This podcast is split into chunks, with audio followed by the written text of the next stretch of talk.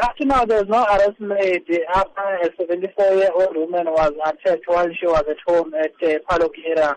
Around 10 o'clock, the woman was at home when she was allegedly attacked by unknown suspects and she was murdered.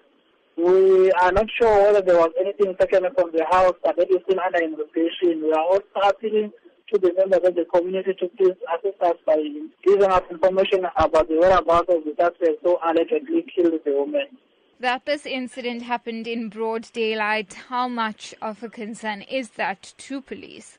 It is worrying us. It is a concern to us. That is why we are also appealing to the members of the community that they must please give us information about these suspects. Maybe they saw them, maybe they were driving in the vehicle, maybe they ran out of the house carrying something. They need to give us that information so that we can work on that information. Is it known if these suspects could have been known to the victim? We're not sure whether the suspects are known to the.